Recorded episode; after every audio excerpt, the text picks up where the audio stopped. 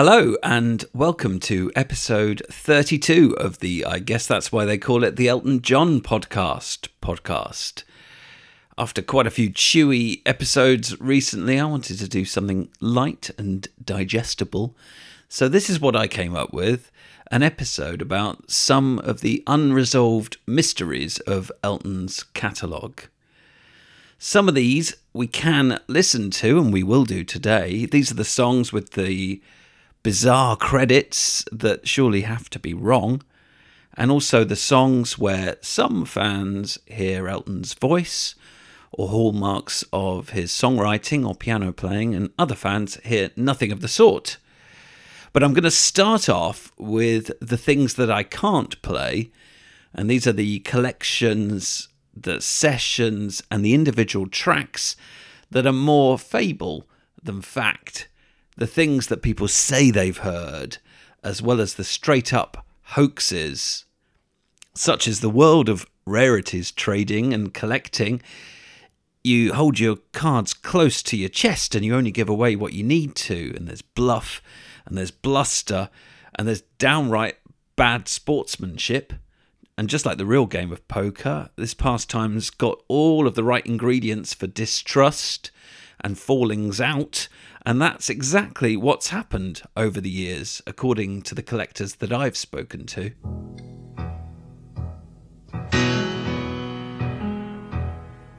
Might have been Ibiza, but it could have been the coast of Spain. On a clapped out continental radio, I thought I heard his name. I was just another hippie then with my copy of Rolling Stone. A bag full of hashish that I was trying to smuggle home. And where were you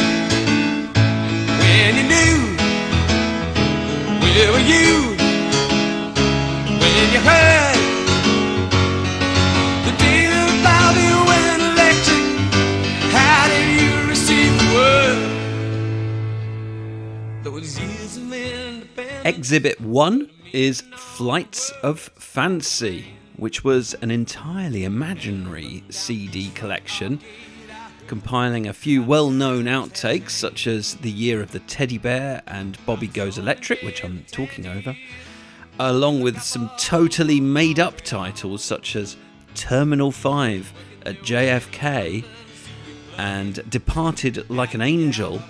This made up collection, I'm informed by the person who compiled it, was invented to provide that collector with some leverage against other collectors who he considered had been double dealing him. In that sense, it was payback, and in the end, this and also his invention of several other titles on message boards, such as The Ballad of William Howard and God Kicked the Shit Out of the Sun, that all served as this collector's grand bowing out from the collecting scene, and he says he ended up with a black mark on his name as a result of it all. So, anyway, the moral of this is do not waste energy chasing after Flights of Fancy Volume 1 because it simply doesn't exist. Volumes 2 and 3 do exist. They were made up by an opportunistic bootlegger compiling rare tracks and bravely burning them to CDR. And I've seen these collections go for upwards of £500. But as more and more of these tracks get uploaded here and there, their value is ebbing away, and as far as I can tell, most of the tracks on the CDR come from MP3 sources, incidentally, so you lose nothing from downloading them from YouTube, if that's your thing. Let's go back to Volume 1 for a moment. As well as confirming to me some of the titles of tracks that he made up, the person that compiled this has also confirmed the titles that he didn't. Admittedly, he hasn't heard them, that's kind of the point, but he knows people who have heard these tracks. So, TikTok is one of them, supposedly from the Made in England sessions And another one um, that I'm sure some people have heard is Surviving Crash and Burn. Great title, that, Bernie. It comes from the songs from the West Coast era. And when you talk to collectors, this category of things they're pretty sure exist but haven't actually heard often comes up. And I thought I'd do a bit of a rundown. There's a song called Fingerprints, apparently, again from songs from the West Coast. There are tracks called Leaves and Skin, which um, don't circulate. And then there's Hell, which does circulate now from the Made in England era. There's a song called Taxi Dancing, um, it was written and not used for The One. Skipping back a bit to 87, there's the hilariously titled Welcome to My Haunted Heart, which is from the Reg Strikes Back era. I've also heard reference to the fact that there was a great deal of unused material which featured Nigel and Dee. I don't know if it's just vocals or if they were playing um, from that same era um, which possibly was material from the leather jackets era, like hangover material, um, but it didn't make the cut. And in the end, Elton ended up starting the album again. That's apparently the story. Um, one of those uh, leather jackets demos that doesn't circulate is called Love Rusts, by the way. Um, then I'm going to jump back 10 years. Um, I've had the song title City of Blue from Blue Moves. I've had that confirmed to me in the same manner. Um, apparently, there are demos of Super Cool and Lonnie and Josie. I'd love to hear them. Someone's heard them, apparently. And there's also at least a lyric from this era called Gotta Get Back to England. Then going back further, how about a country song from the Honky Chateau sessions called Spoons? How about a gorgeous ballad called I'll Be There Tomorrow? Same era. How about a track that was sort of similar to I Think I'm Gonna Kill Myself, only it was slower and funkier, and that was called Tell Me What the Doctor Said? I really want these to be true. I want them to come up um, in uh, when the 50 year anniversary comes out. We'll find out, won't we? Maybe. Uh, there's supposed to be a recording of Elton and Leon Russell playing their most recent albums to one another in a living room. I don't know if that means playing them on the piano or playing them on a record player. It was from 1972 again, so that's Honky Chateau and probably Leon's Carney. In the same vein, there's supposed to be a recording of Elton and Rod Stewart jamming together into the small hours. I don't know what era that's from. And then going back a little further, there's apparently a cover that some people have heard of the Tommy Tucker song High Heel Sneakers, which Elton recorded in 1971. Let's have a little bit of that original track and think about whether or not we can picture Elton tackling it. Put on your red dress, baby. Lord, we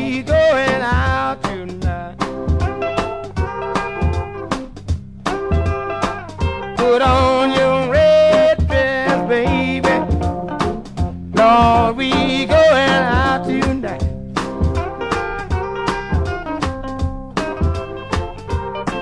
Then with some boxing gloves in case some fool might wanna find.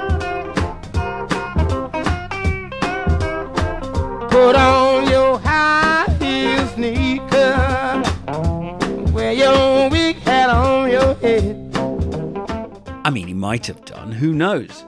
Maybe it was part of the process of working through possible songs for the Long John Baldry album. This is all he said, she said, and trying to find any hard evidence for any of this is extremely difficult. One place to look, though, is copyright registrations, and there we can indeed find reference to Elton John Bernie Taupin compositions entitled Tell Me What the Doctor Said, Leaves, and Gotta Get Back to England. There are several other titles on the list that don't mean that much to me, but one does stand out.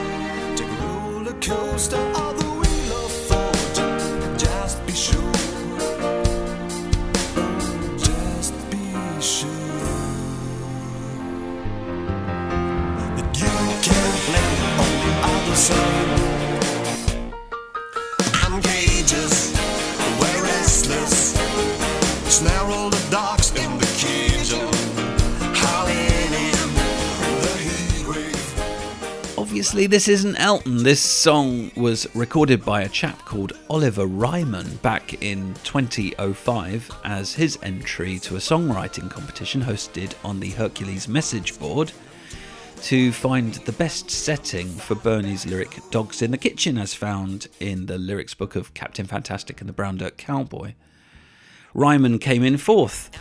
Um, but I think his is the most interesting rendering of the lot, and he sounds uncannily like a late 90s Elton at times.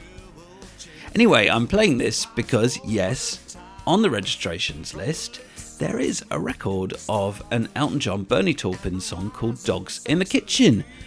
I'd always thought that Elton hadn't actually tackled it, but I'm starting to think I was wrong. Not only do we have the copyright registration, but Elton apparently spoke about the song during a playback of the album. I can't confirm this directly, unfortunately. It comes via a Elton John researcher who unfortunately can't find the article he's quoting, but he says that it comes from a Robert Christgau article, possibly from Creem or Circus, in 1975, where he talks about the playback. This is apparently what he says he heard Elton say. That's a bit convoluted, isn't it? Anyway, he says this The first track didn't make the album, it was just too long a song. Maybe it will come out on another album someday, but we included the lyric because of the story.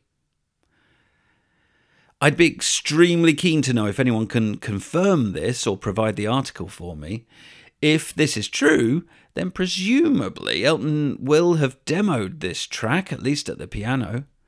Whether or not we'll ever get to hear it is anyone's guess. Maybe we already have.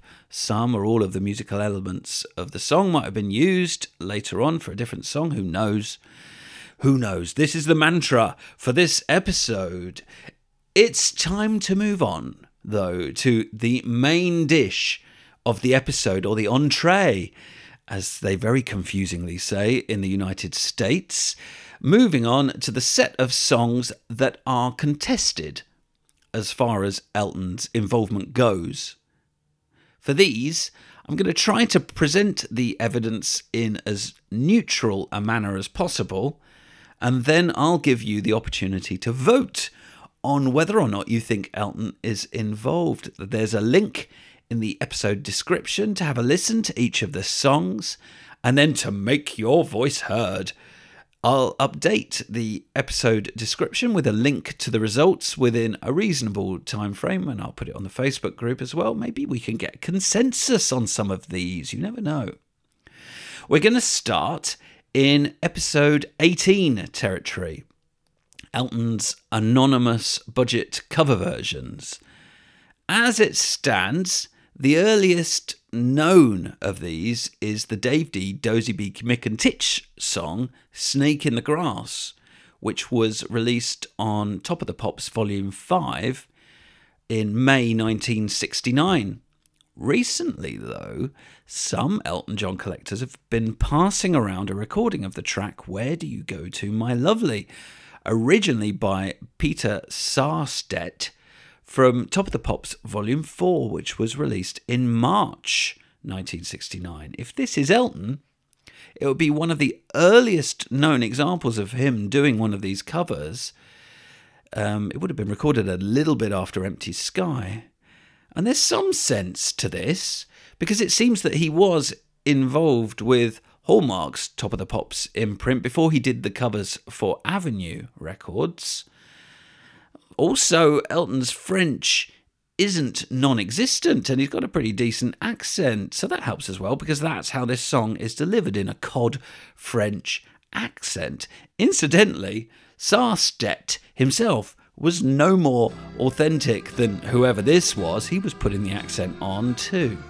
So, anyway, it's time to decide could this be Elton in 1969 putting on a French accent? You talk like Marlene Dietrich, and you dance like Zizi Jeanmaire. Your clothes are all made by Balmain, and there's diamonds and pearls in your hair. Yes, there are. You live in a fancy apartment off the boulevard Saint Michel, where you keep your Rolling Stones records and a friend of Sacha Distel. Yes, you do. But where do you go to, my lovely, when you're alone in your bed? Tell me the thoughts that surround you. I want to look inside your head, yes, I do. I've seen all your qualifications you got from the Sorbonne and the painting you stole from Picasso. Your loveliness goes on and on, yes it does. When you go on your summer vacation, you go to Juan Le Pin with your carefully designed topless swimsuits. You get an even suntan on your back and on your legs. For me, there are bits where it has to be him, and then there are bits where it sounds n- nothing like him at all. Don't be swayed by me, though. I'm just the messenger. Since this question got asked, it split the community pretty much down the middle. Maybe in your response to the online questionnaire, you can help a consensus be formed one way or the other. Staying in the same domain, probably one of the final budget covers that was attributed to Elton is Natural Sinner, the original version of which was released by Andy Fairweather Low in July 1970. But, as I mentioned in episode 18, Elton talks about the song Jack in the Box in the context of these recordings. He does that in an interview with Paul Gambaccini, which I've worked out was conducted in April 1973. So here then is the cover of Jack in the Box as released on Avenue's England's Top 12 Hits in February 1971. The original was the UK's entry for the Eurovision Song Contest that year, and it came a rather dismal fourth.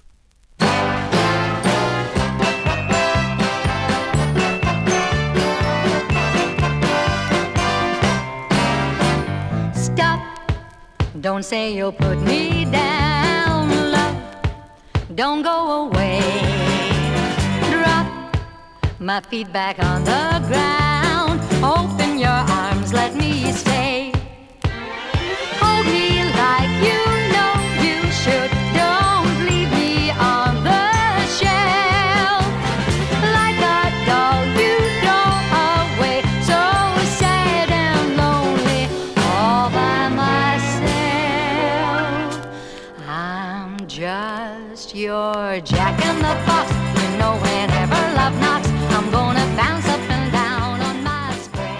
This all begs the question why mention this particular song in 1973? Either, one, he really did play on the song, two, it's just a random camp song that he pulled out of the air, or three, he had a reason to be thinking about it. He'd recently been reminded of it. I think I can actually prove option three, but that doesn't rule out one. But anyway, option three could be true. Elton was in the UK on the 6th of December 1972 recording Crocodile Rock in the studio for Top of the Pops, which was broadcast the following day, Thursday, the 7th of December. We don't have this episode. It was hosted by Jimmy Savile, which is probably why it hasn't been rebroadcast on the BBC. Elton was there with Marc Bolan, who was doing his song Solid Gold Easy Action. Anyway, would Elton have been watching the episode the following day? You bet he would. You can picture Elton and his crew in the front room of his house in Virginia Water at 8 pm that night with Top of the Pops drawing to a close. Then they had a couple of hours of evening TV to sit through. Sykes, a comedy starring Eric Sykes and Hattie Jacques. Holiday 73 with Cliff Michelmore. Then the 9 o'clock news, which would have been full of stories of the Apollo 17 launch. Then a drama called Cold Colditz. Presumably, they'll have stretched their legs, drunk some Watney's Red Barrel, and had some cheese on toast at some point during the evening. But then, at a quarter past ten, I bet you anything they were back in front of the telly for episode 8 of the third series of Monty Python's Flying Circus. Well, I never. We are now in the Alpes-Maritime region of southern France. Clodagh seems more intent on reaching Moscow than on rehearsing her new BBC Two series with Buddy Rich and the younger generation. Oh, hello. We cannot stay here. We must leave immediately. There is a ship in Marseille. I did enjoy your song for Europe, Clodagh. I've Seen an agent in a town. My life is in danger. Danger, Clodagh? Stalin has always hated me. No one hates you, Clodagh. But I will not let myself fall into the hands of this scum. I think you should go and have a little lie down, my dear. There's a busy day tomorrow of concerts and promotional tours. I was one of the founders of the greatest nation on earth. I, whom Lenin has called his greatest friend. Taisez-vous! Taisez-vous! Oh, dear. I was working on the life that my people should live. Taisez-vous! Qu'est-ce qu'elle a fait? C'est impossible! Oh, uh, my name is Pither. Oh, you are English? Uh, yes, that's right. I'm on a cycling tour of North Cornwall, taking in... Will not be defeated! I will return to my country to fight against this new tyranny! Uh, this is Clodagh Rogers, the... Oh, oui, c'est Claude Rogers, a Jack in the Box. I'm just a Jack in the Box. I'm gonna pump up and down on my string. Bam, bam, bam. Michel, Paul, c'est Claude Rogers, semi-fameuse chanteuse anglaise. I will never surrender! I will never... Not exactly classic Python, but probably one of the more goon like episodes featuring, as it did, one whole story across the whole episode rather than lots of single sketches stitched together, as had been the norm up to that point. So, this could have been why it was on Elton's mind. It was a fairly cool, fairly current reference for fans of absurdist comedy. But what about option one anyway? Does that have any legs at all? Might Elton actually have worked on the budget cover of this song? Listening to the song, there's no trace of Elton on there. There's a lot going on. But what about the other songs on England's top 12 hits from February 1971? Well, I bought the album to check it out and my attention was immediately drawn to the Gilbert O'Sullivan song Underneath the Blanket Go. Here's a bit of the original.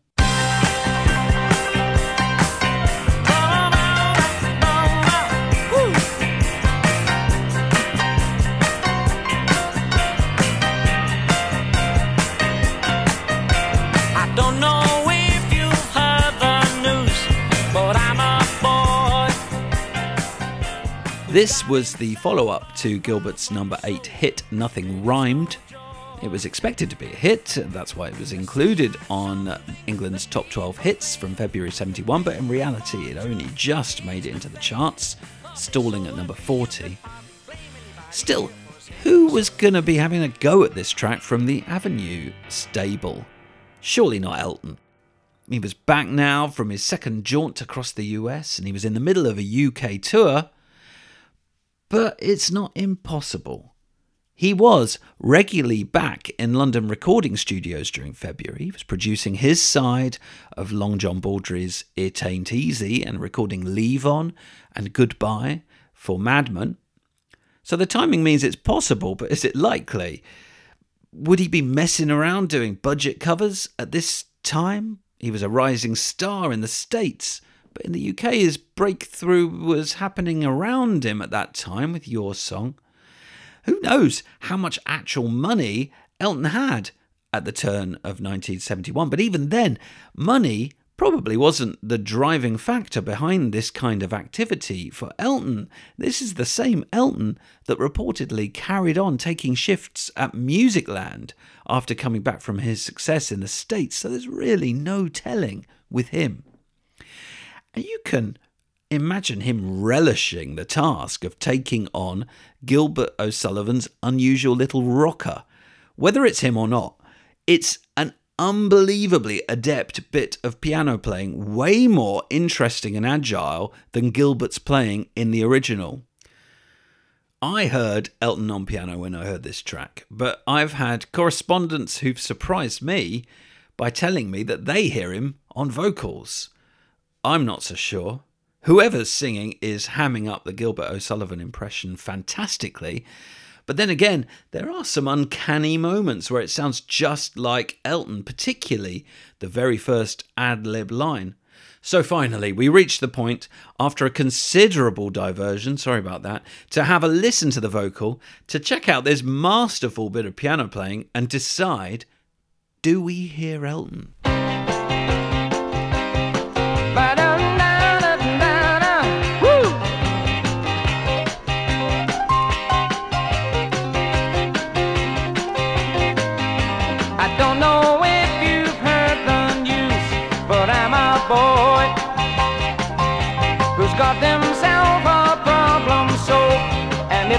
Joy. You see, I've something that people claim to bring me fortune and instant fame. Got a face so ugly you could hardly blame anybody here for saying so. I think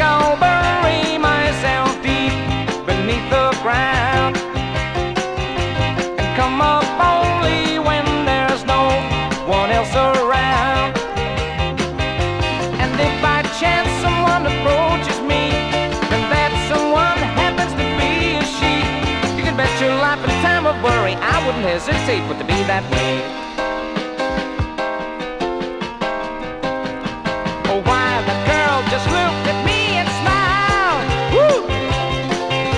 Instead of looking at me as though I was her mind. And before I go to bed, gaily underneath the blanket go.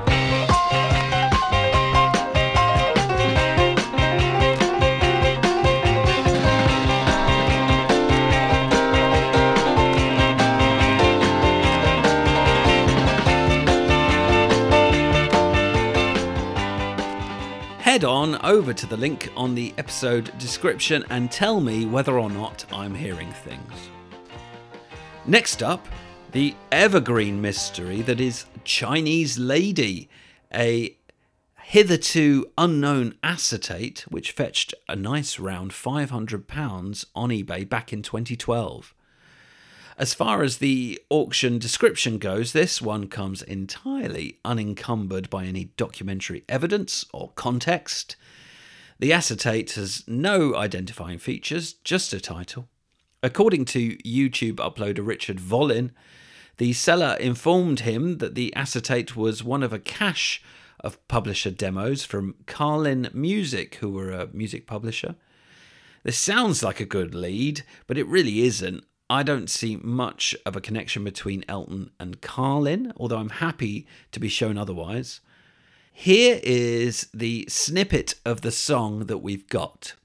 I've been able to get this cleaned up a little bit, so it's a bit better than the version that circulates. Are days I feel I don't understand times that I plan to get out of hand.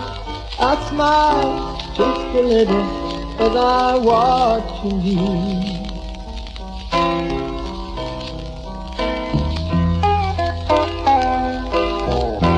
There are days I feel that I won't survive. Try to keep alive against all the lies. I feel I am being used.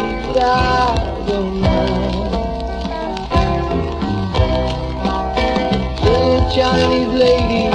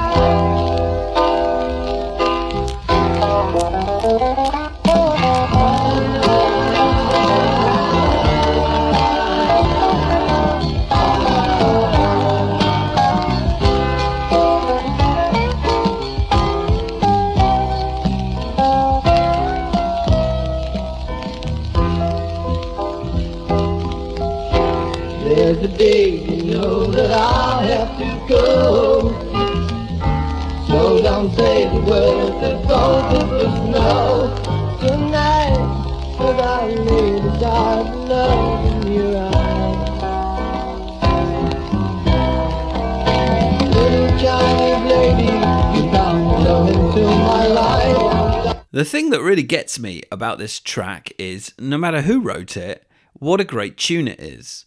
I can't see why it wouldn't have got beyond this stage. Assuming this is Elton playing and singing someone else's song for a moment, then this would make it one of those publisher demos that he worked on, starting as early as 1967, actually. Um, these were demonstration versions of music that was being published by, say, Mills Music in the first case, and then onwards for other writers. This is one of the most mysterious areas of Elton's early career, totally ripe for research, taking in writers such as Mike Leander, Kipner and Bradley, Spyro and Avon, Findon and Shelley, and of course Nick Drake and John Martyn. How Elton ended up in the address book of these writers, their publishers, and their producer, in the case of Joe Boyd, is something for another episode. Suffice to say that this could be a publisher demo with Elton singing someone else's song. So, in that case, the first question we have is whether or not we have Elton on vocals here. This in itself has split the crowd.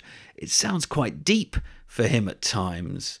But then when you attempt to raise the pitch of the song, it doesn't help the situation. This song seems to be happy where it is in E minor. Another aspect of it is the accent. Sometimes it just sounds a little bit too English for Elton when he says can't. Um, this is one that you can make your own judgment on in the online survey. So far, then, we've got a pretty folky tune that either has got a 1969 era Elton on vocals or someone who sounds eerily like him. The next puzzler for me is the fact that it sounds a bit like we've got Caleb on guitar here. That would set it apart from all of the other publisher demos. Elton and Caleb aren't known for doing this kind of work together. So, is there a chance that this might actually be an Elton John original? I really love Chinese Lady, so I'm going to be biased and say that yes, I do hear aspects of Elton's writing in here. I adore the block chord vocals that come out of the chorus and then that George Harrison style guitar run that takes us back down into the verse. And that's a verse that's built of an elegant set of simple chords, but with a fragile melody lightly woven over the top. It feels like one of Elton's to me. Then the chorus sits up into a major key and it plays around between the major and the minor. To me, this is less reminiscent of Elton. It's got these strange, desperate vocal cries overlaying one another. They don't make a great deal of sense in this fidelity. Still, though, it would have been a strong song for Elton in most eras. Assuming that it predated Empty Sky, wouldn't it have made it onto one of those 1969 releases? Maybe it fell into the gap between the first and the second albums, along with other tracks such as Child. Lyrically, it's anyone's guess. Could this be Bernie? I'll, read you a couple of the verses. Some of it I can't work out, but here's the first and the last verse. There are times I feel I don't understand. Things I plan seem to get out of hand. I smile just a little as I'm watching you. And then the last verse that we got There's a day you know that I'll have to go, so don't say the words that both of us know.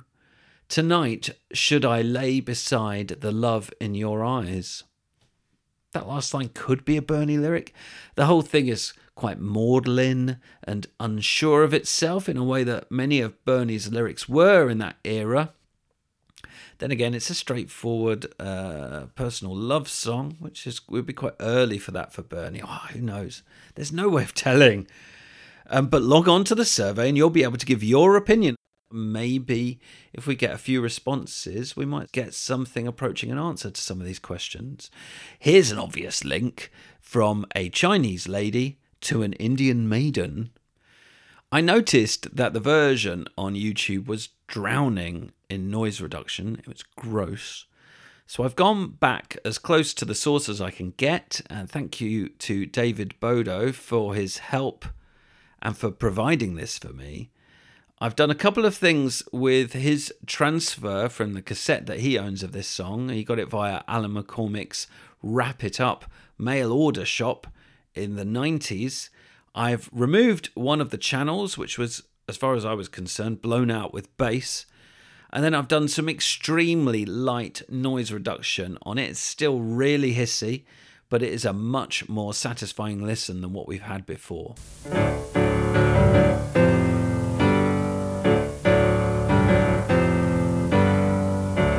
Got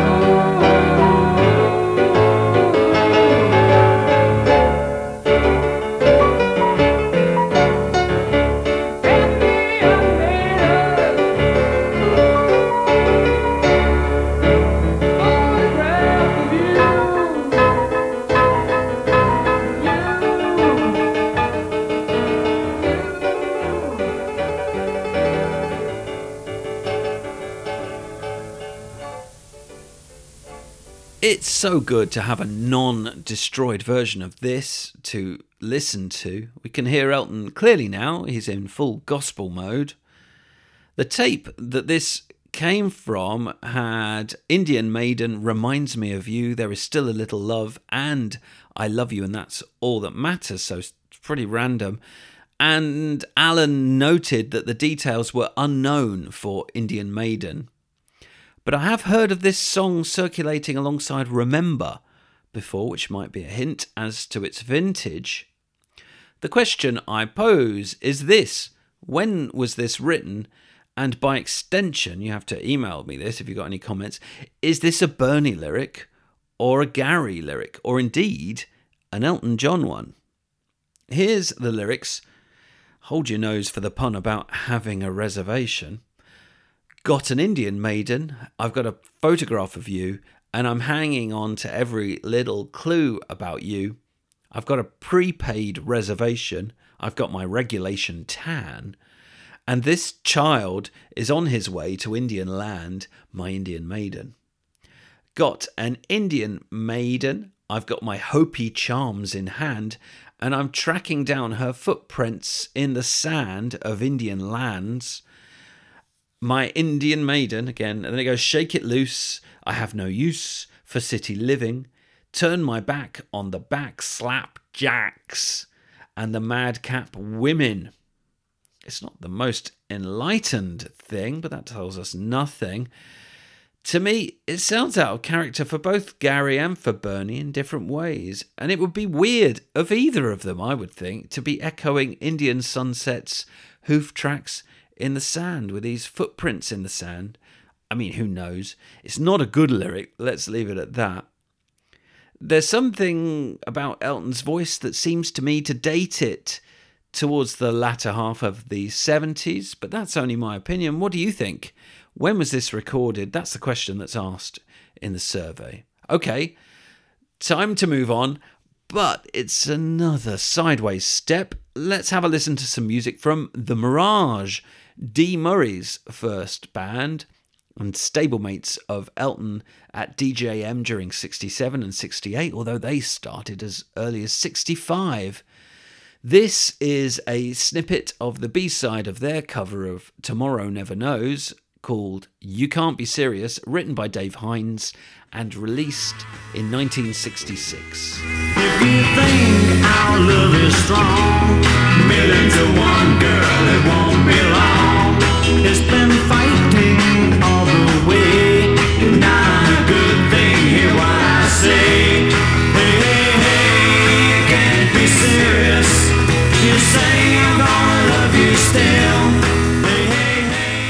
And here's another Hines song, Hold On, an A side from 1967.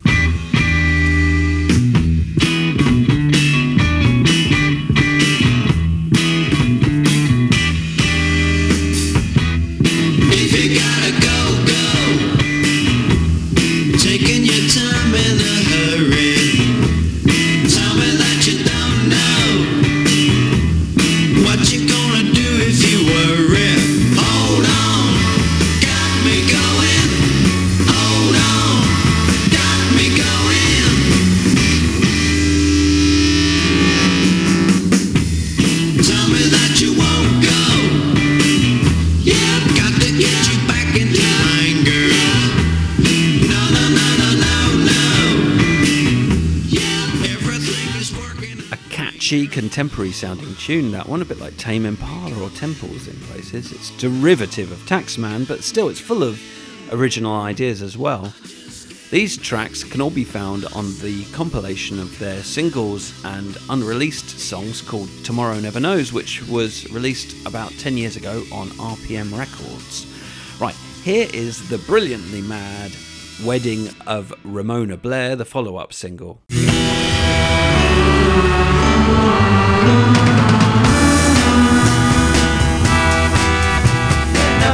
Bridal gown, Ramona cried on the very new bed.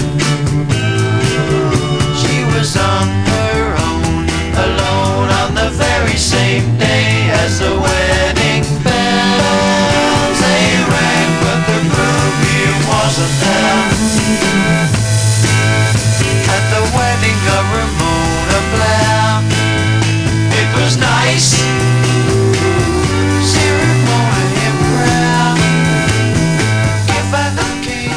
My point is to note that what we're dealing with here is a guitar band playing songs that they wrote on the guitar. The vocals are interesting, there are plenty of irregular bar lengths, but chord wise, it's limited. In this one, it's G, E minor, A minor, D, C, and A. There are a couple more involved tunes on this collection. There's Ebenezer Beaver, which is a brilliant song, by the way. It's got a C sharp minor in it, it's got an F sharp major, it's actually got a cheeky F minor in there as well. There's another track called Mrs. Busby, which is also quite involved. Take a listen. But to me, they still all sound like guitar songs. Compare them with this.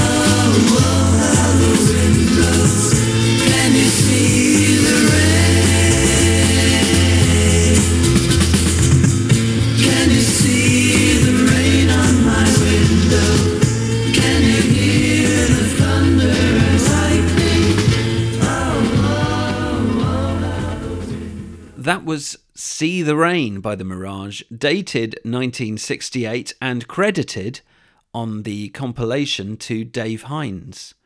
First off, I'm pretty sure that this is Elton on piano. Who else would it be at DJM at that time?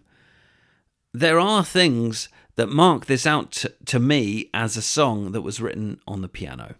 First off, you've got the descending bass notes as we go down in the intro and same in the chorus it goes a minor a minor on g a minor on f down to e major and then secondly that weird modulation into c minor for the first half of the verse and then spinning around into c major for the second half of the verse that's an odd stretch for a guitarist, but it would look quite natural to someone writing on the piano.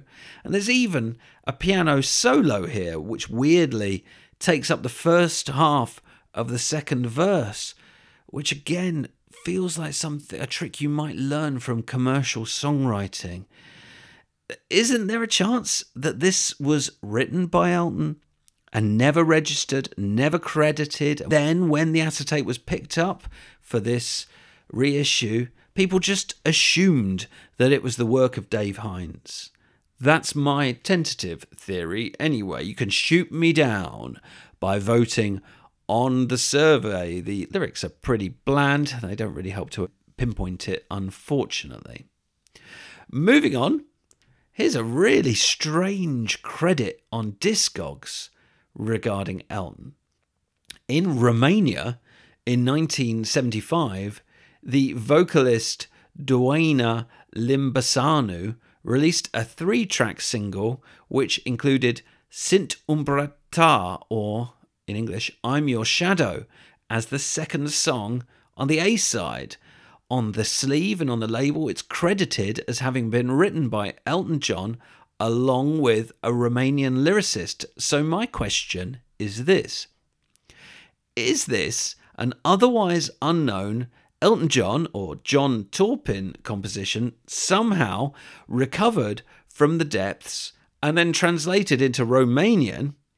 Or did Elton actually go to Romania and do this with a. No, no, I don't think that's very likely. Or is it just someone miscrediting the song for some weird reason?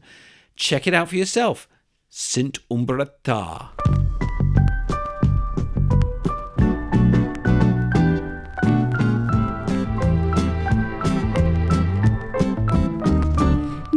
Nu mă vezi, dar sunt cu tine zi de zi, ori și unde.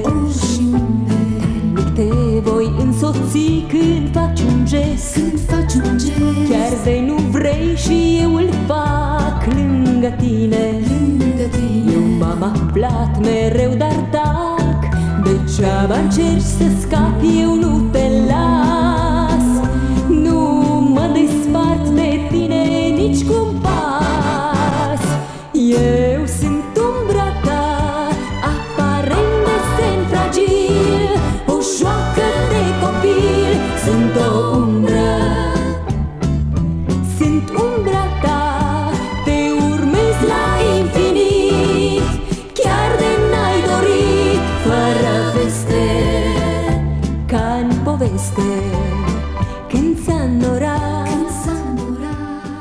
If it is Elton and Bernie, you'd have to date this to the first half of 1968 or before. I don't know how you'd hear any hallmarks of Elton and Bernie in that, since Dick James was the one pulling the strings for this kind of writing. They didn't really have much of a style or voice for the music that they wrote in this genre. Still, does it sound anything like their other music of this type? I Can't Go On Living Without You, The Girl on Angel Pavement, and so on. I'd love to hear whether or not we can get anything approaching a consensus on this one, or more interestingly, whether someone can get some information to me about how this came to be. It's a very fun thought that there might be, or might have been, an Elton John acetate knocking around of a song called I'm Your Shadow, probably fully orchestrated, as many of these things were at the time, and then that somehow found its way to the front of someone's stack of records in Romania in the mid 70s. Things are getting pretty unknowable now. Back to 1966.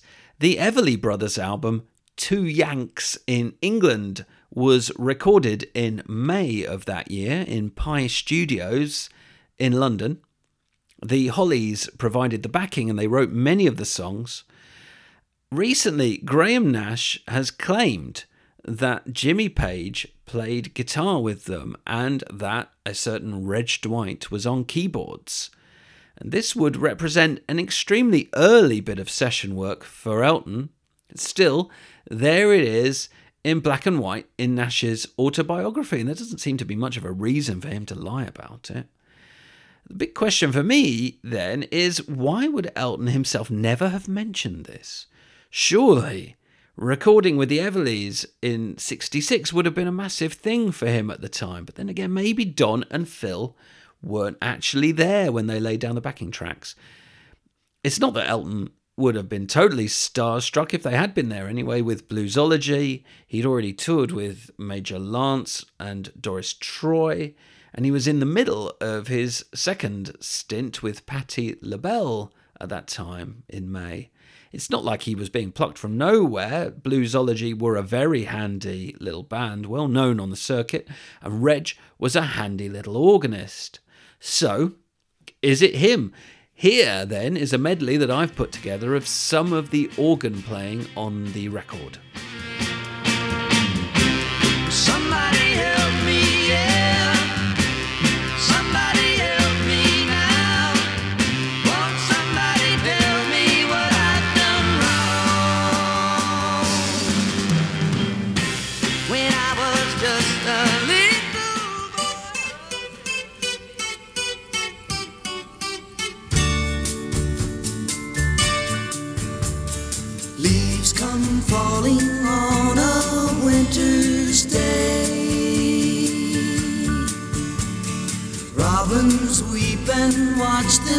Sail away. Floating on the water now is autumn's last farewell. These are signs that will never change. Signs that will never change. Little flamingo, and every guy will envy me, cause paradise is where I'll be.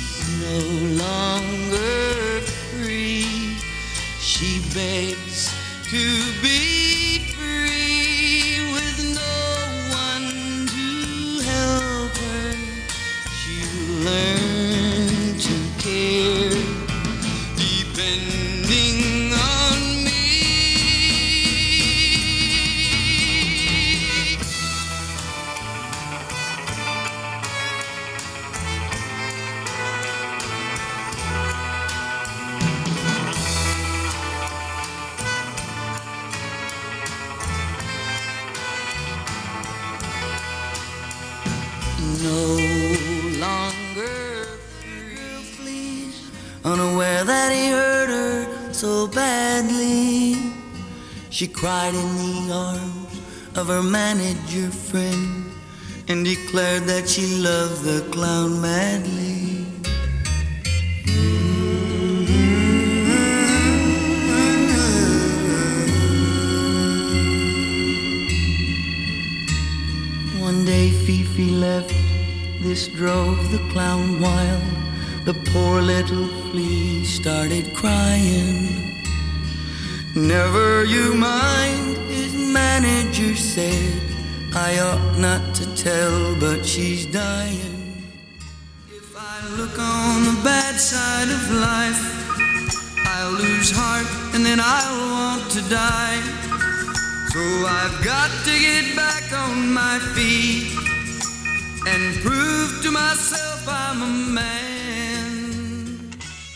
This is a great sounding album. Some awesome guitar on there as well. It could be Jimmy Page, uh, for all we know. Most of all, I love that song in the middle there, The Collector. That's why I dwelt on that song for a while. Most of these were written by L. Ransford, which was the pseudonym of Allan Clarke, Tony Hicks, and Graham Nash from the Hollies, but The Collector wasn't. It was written by the Everlys, along with Sonny Curtis, who was a childhood friend of Buddy Holly, played with him. And after he died, uh, Sonny became the lead singer of the Crickets. He also wrote I Fought the Law and Love Is All Around, so he's got some credentials. The Collector was obviously based on the Terence Stamp film, which had come out just the year before. Sorry, there's a lot of blind alleys and backtracking in this episode, isn't there? Anyway, as far as this album goes, I guess we'll never know if we're hearing Elton on keyboard unless he himself confirms it. From what I've seen of demos of the Vox Continental organ, which I think was still Elton's organ at the time, it can make Hammond like sounds and very little else. I may be wrong, but some of these sounds appear to me to come from a different organ, but that proves nothing. Presumably, Pye Studios would have had a range of instruments available to the bands that recorded there. Still, I'd be very interested if any listeners can identify the keyboards that we're hearing on these tracks, and I look forward to seeing how the votes settle on the online survey. Time to move on to the last and possibly the silliest of these mystery tracks, a single released um, Christmas 1974 in the UK on Atlantic Records by someone called Ebenezer Moog. Um, the rumour is that this was in fact Elton. This came as a result of the single being re released the following year on Rocket, and it's there in the Claude Bernardin book as well. By the way, before I go on, can I just say that we're all saying Moog wrong? Here's Robert Moog himself. Well, there are three ways of pronouncing M O O G Moch, Moog, Moog. I just happen to like the sound of Moog better than Moog. You learn something new every day. Anyway, this single, a Moog based interpretation of God Rest Ye Merry Gentlemen, backed with Silent Night, does have one name to look into on the credits. It's down as having been produced by Rob Dickins for WBM Productions or Warner Brothers Music. Rob Dickins was appointed managing director of Warner Music Publishing in 1974 at the age of just 23. He was born into it in a way, but he worked his way there. He, his dad founded The NME and basically invented the UK singles chart.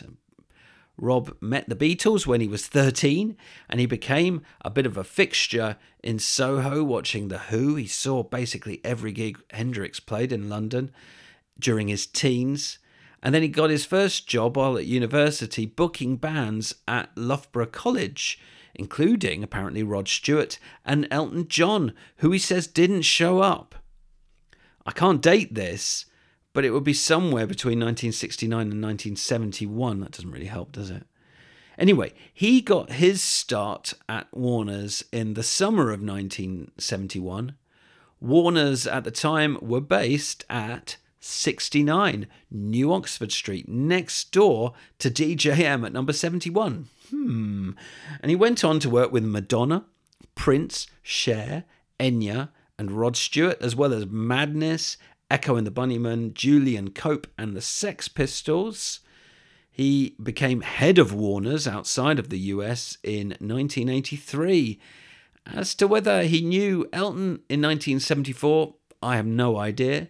You could certainly imagine him trying to get hold of Elton's publishing as the 70s progressed. So it's possible that Elton was involved at some level in this weird little music industry Christmas in joke. I can't imagine him setting up the Moog or the envelopes and the filters and the what have yous, although he possibly played the notes. Let's have a listen to the track anyway. Here's the A side.